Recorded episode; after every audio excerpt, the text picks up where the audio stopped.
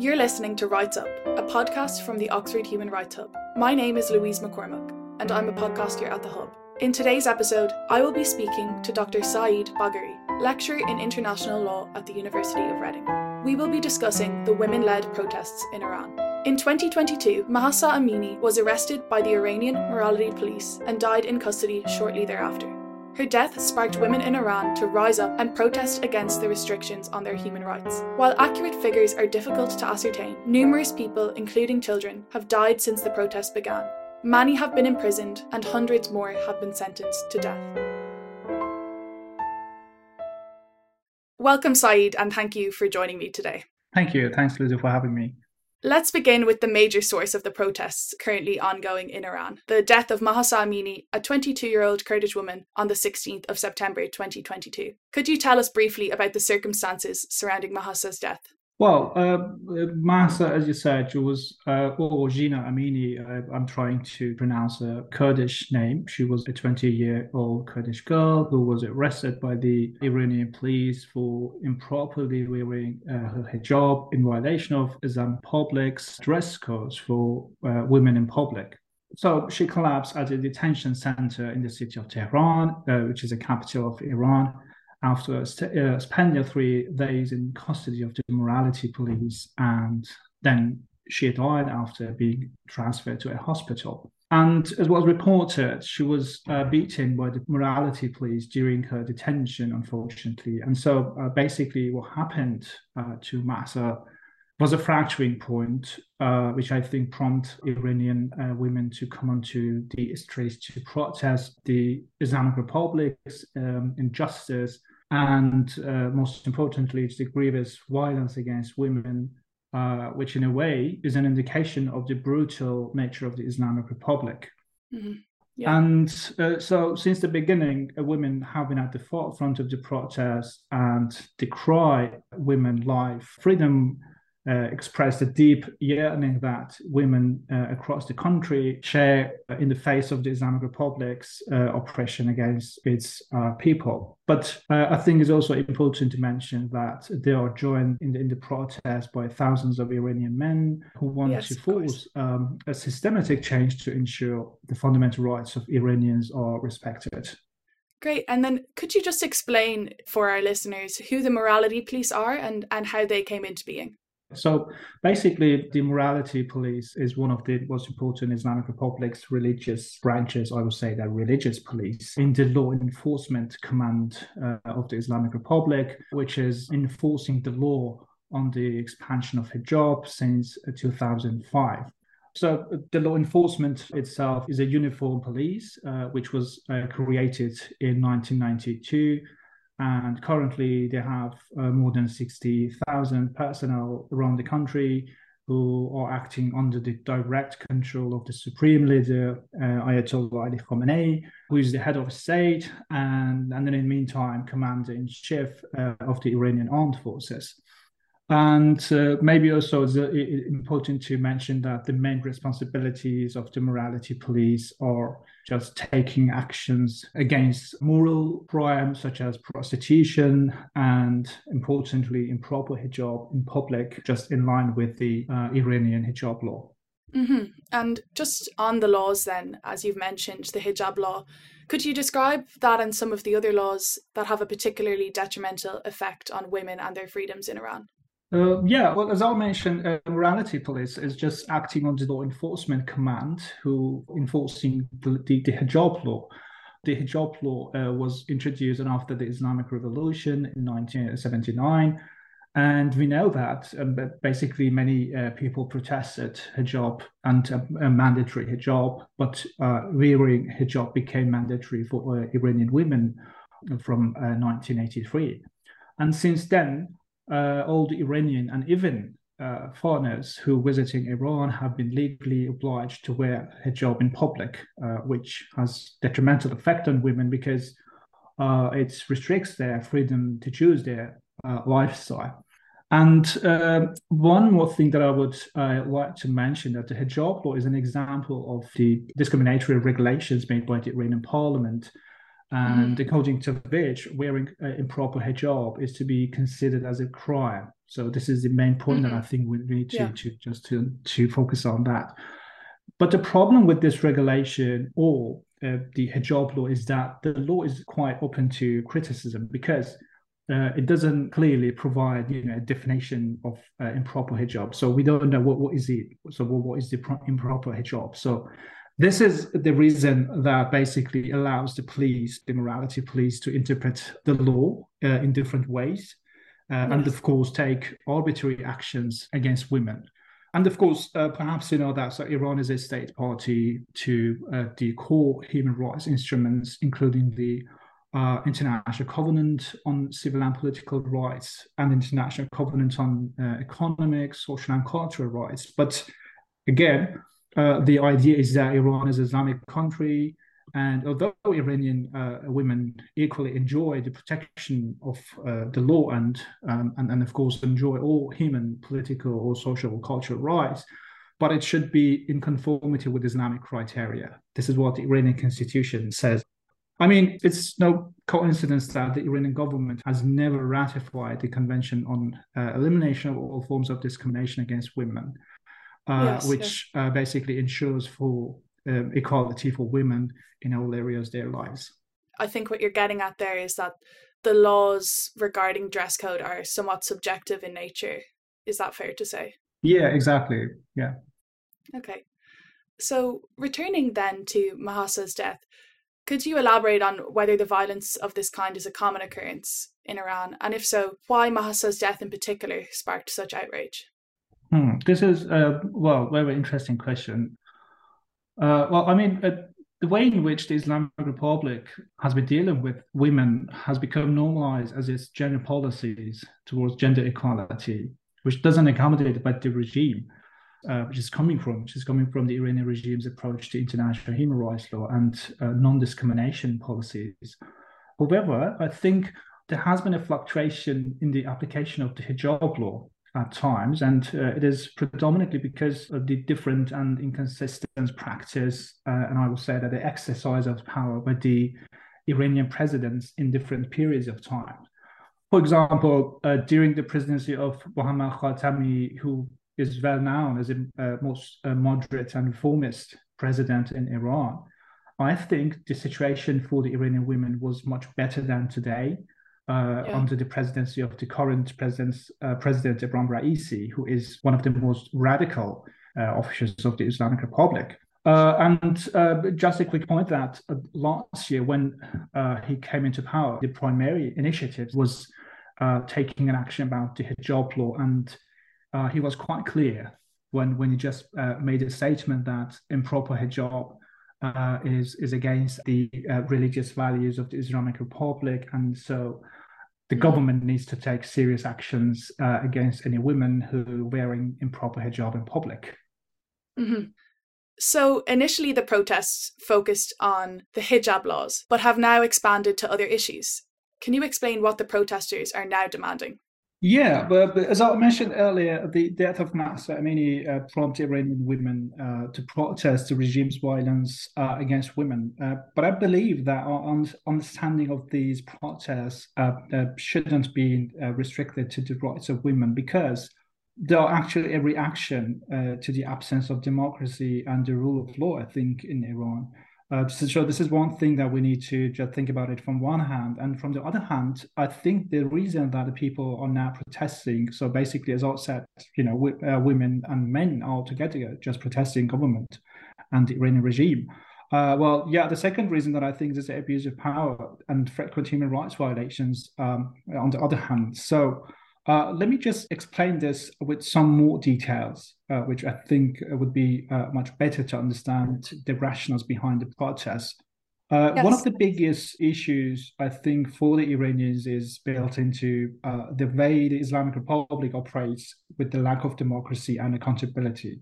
So, for example, uh, judiciary in Iran is not independent of the regime, and so power is constitutionally concentrated on one person uh, mm-hmm. who's a supreme leader, and again, who is, is, is not like answerable to any authority or legal or political mechanism. Mm-hmm. And uh, I think this is this is the reason that you know just has paved the way for unfair trials of the opponents of the regime at times. And the other point is that I think there is a direct uh, reference to democracy uh, in the Iranian constitution, which flows respect for human rights in general terms, and in particular, you know, fundamental rights like uh, freedom of expression, the rule of law, uh, independence of judiciary, or uh, transparency and accountability of the government. But again, uh, we need to think about the practice, what happened in practice. unfortunately, in practice, things are so different. And I can definitely tell you that just non accountability and abuse of power have become normalized uh, mm-hmm. during Islamic republics for decades in, in, in power. Uh, well, again, as I said before, Iran is a party to some uh, fundamental and, and core uh, human rights instruments. Uh, but the regime has frequently uh, restricted the right to peaceful protest, which is a matter for you know their social political rights. Uh, basically by using uh, lethal force against and torturing protesters uh, in different times. So in the meantime, in violation of it, its you know free speech obligations under uh, international human rights law, uh, it has frequently violated the right to freedom of expression by restricting uh, people's you know just access to information, like banning social media platforms, uh, on different occasions, and of course, shutting down the internet in times of peaceful protests. But unfortunately, the list of human rights violations is too long. Mm-hmm. Uh, but I'm trying to, to highlight some of the most critical examples. For instance, uh, denying freedom of religion uh, to minority religious groups who suffer regular discrimination and persecution. And another example that which is I think really really important to discuss a little bit about that just uh, rights of minority groups. So Iran is a multicultural country with different mm-hmm. ethnic minority groups, and so ethnic minority groups and minority languages which are routinely suppressed, uh, including in schools. And uh, despite an article, it's an there is an Article 15 uh, in the Constitution uh, which um, you know declares that the use of ethnic languages in the press, in the media, or the teaching of uh, their literature at schools, alongside the Persian uh, language, which is the, which is the official language of the country. These are, you know, freely uh, permitted. But again, if you have a just have a look at the practice, unfortunately, this article uh, has never been applied adequately by the government. So this, these are some sorts of examples to explain that there are different reasons that people are protesting the central policies of the Iranian regime. Yes, I think that's very helpful. Just building on that, the government obviously are hostile in terms of wanting to address these human rights mm-hmm. abuses and freedom of religion and these other issues as you suggested. So I guess the next question then is how how has the government responded to these protests? Well, again, I think it is quite clear that, as always, the regime has uh, responded with uh, excessive and un- unlawful lethal force and the arbitrary arrests uh, of the protesters and uh, arrested more than uh, 15,000 protesters over the past two months. So, one more thing is, is really important to know that the security forces of the regime did frequently use unlawful force against protesters across the country. And it's been reported, as I uh, know that this is one of the evidences that uh, they, they have killed uh, at least 600 people uh, in just two months, including 40 children.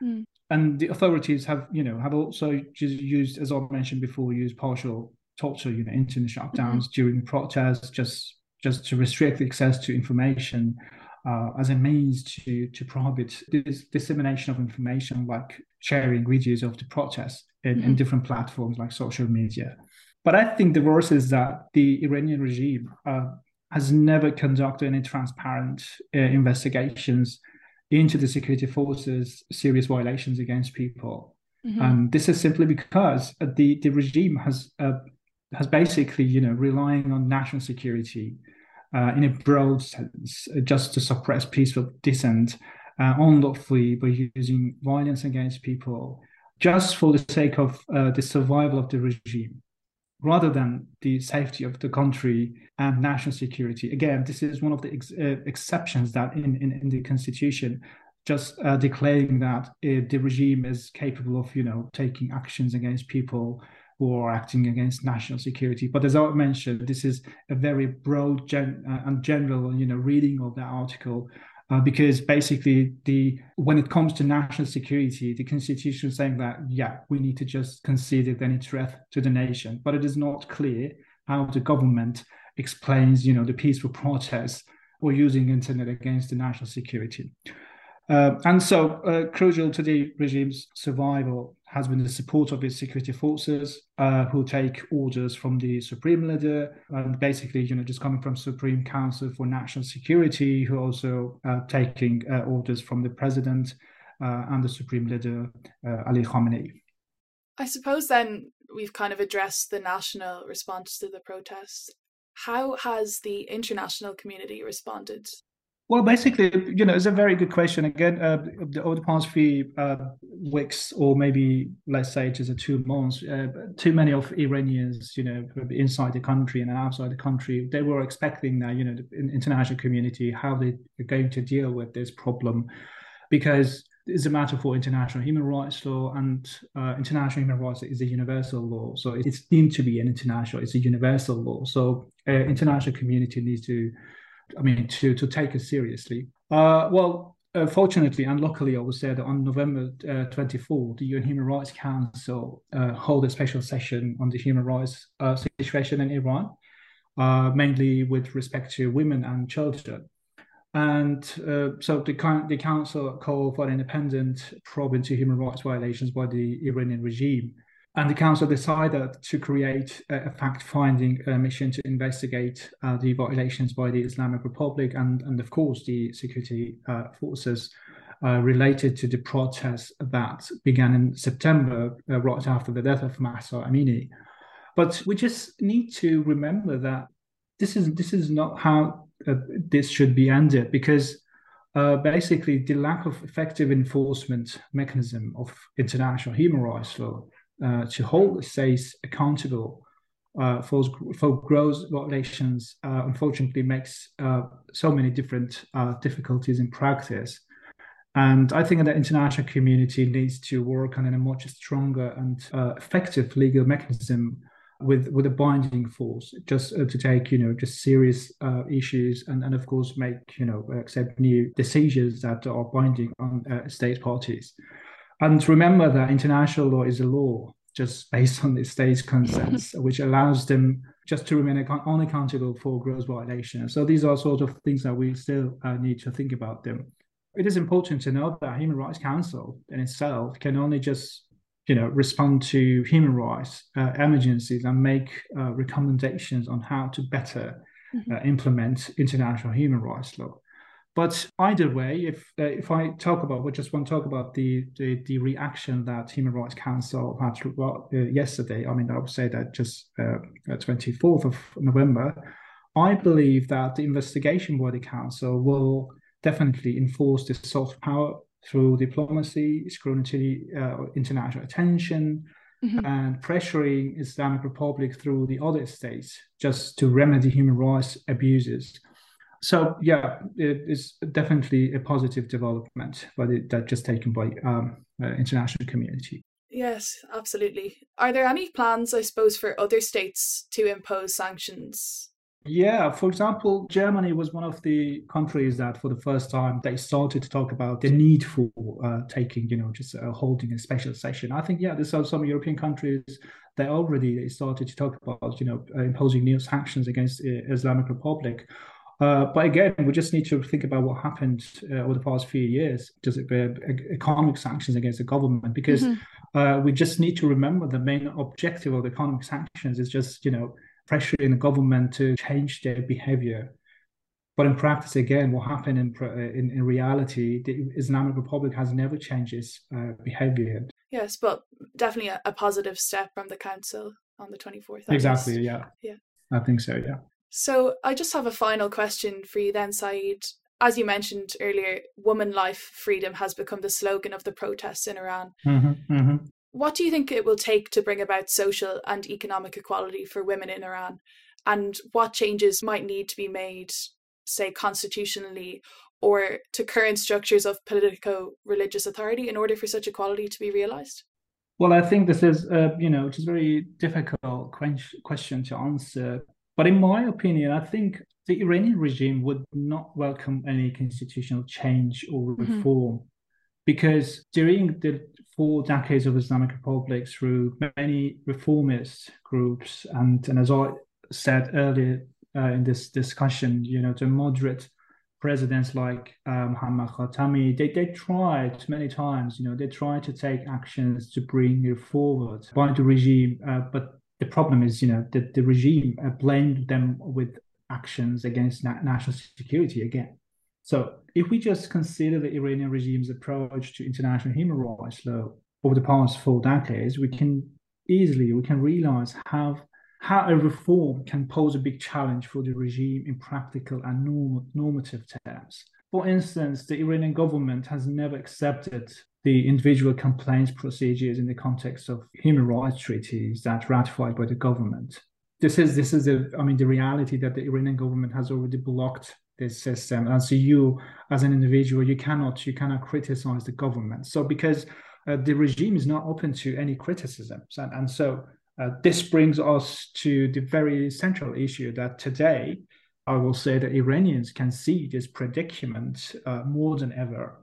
I think my answer to this question would be that the, the practice of the Iranian regime is in, in using lethal force against women and children and its suppressive laws and regulations, especially the laws and regulations on women, mm-hmm uh, clearly manifests that the regime is not theoretically or practically flexible mm-hmm. or willing to have any agenda on freedom, democracy, and or uh, gender equality. This is what I can say. So I think uh, that's the reason why Iranians uh, are now calling for regime change uh, rather than constitutional reform.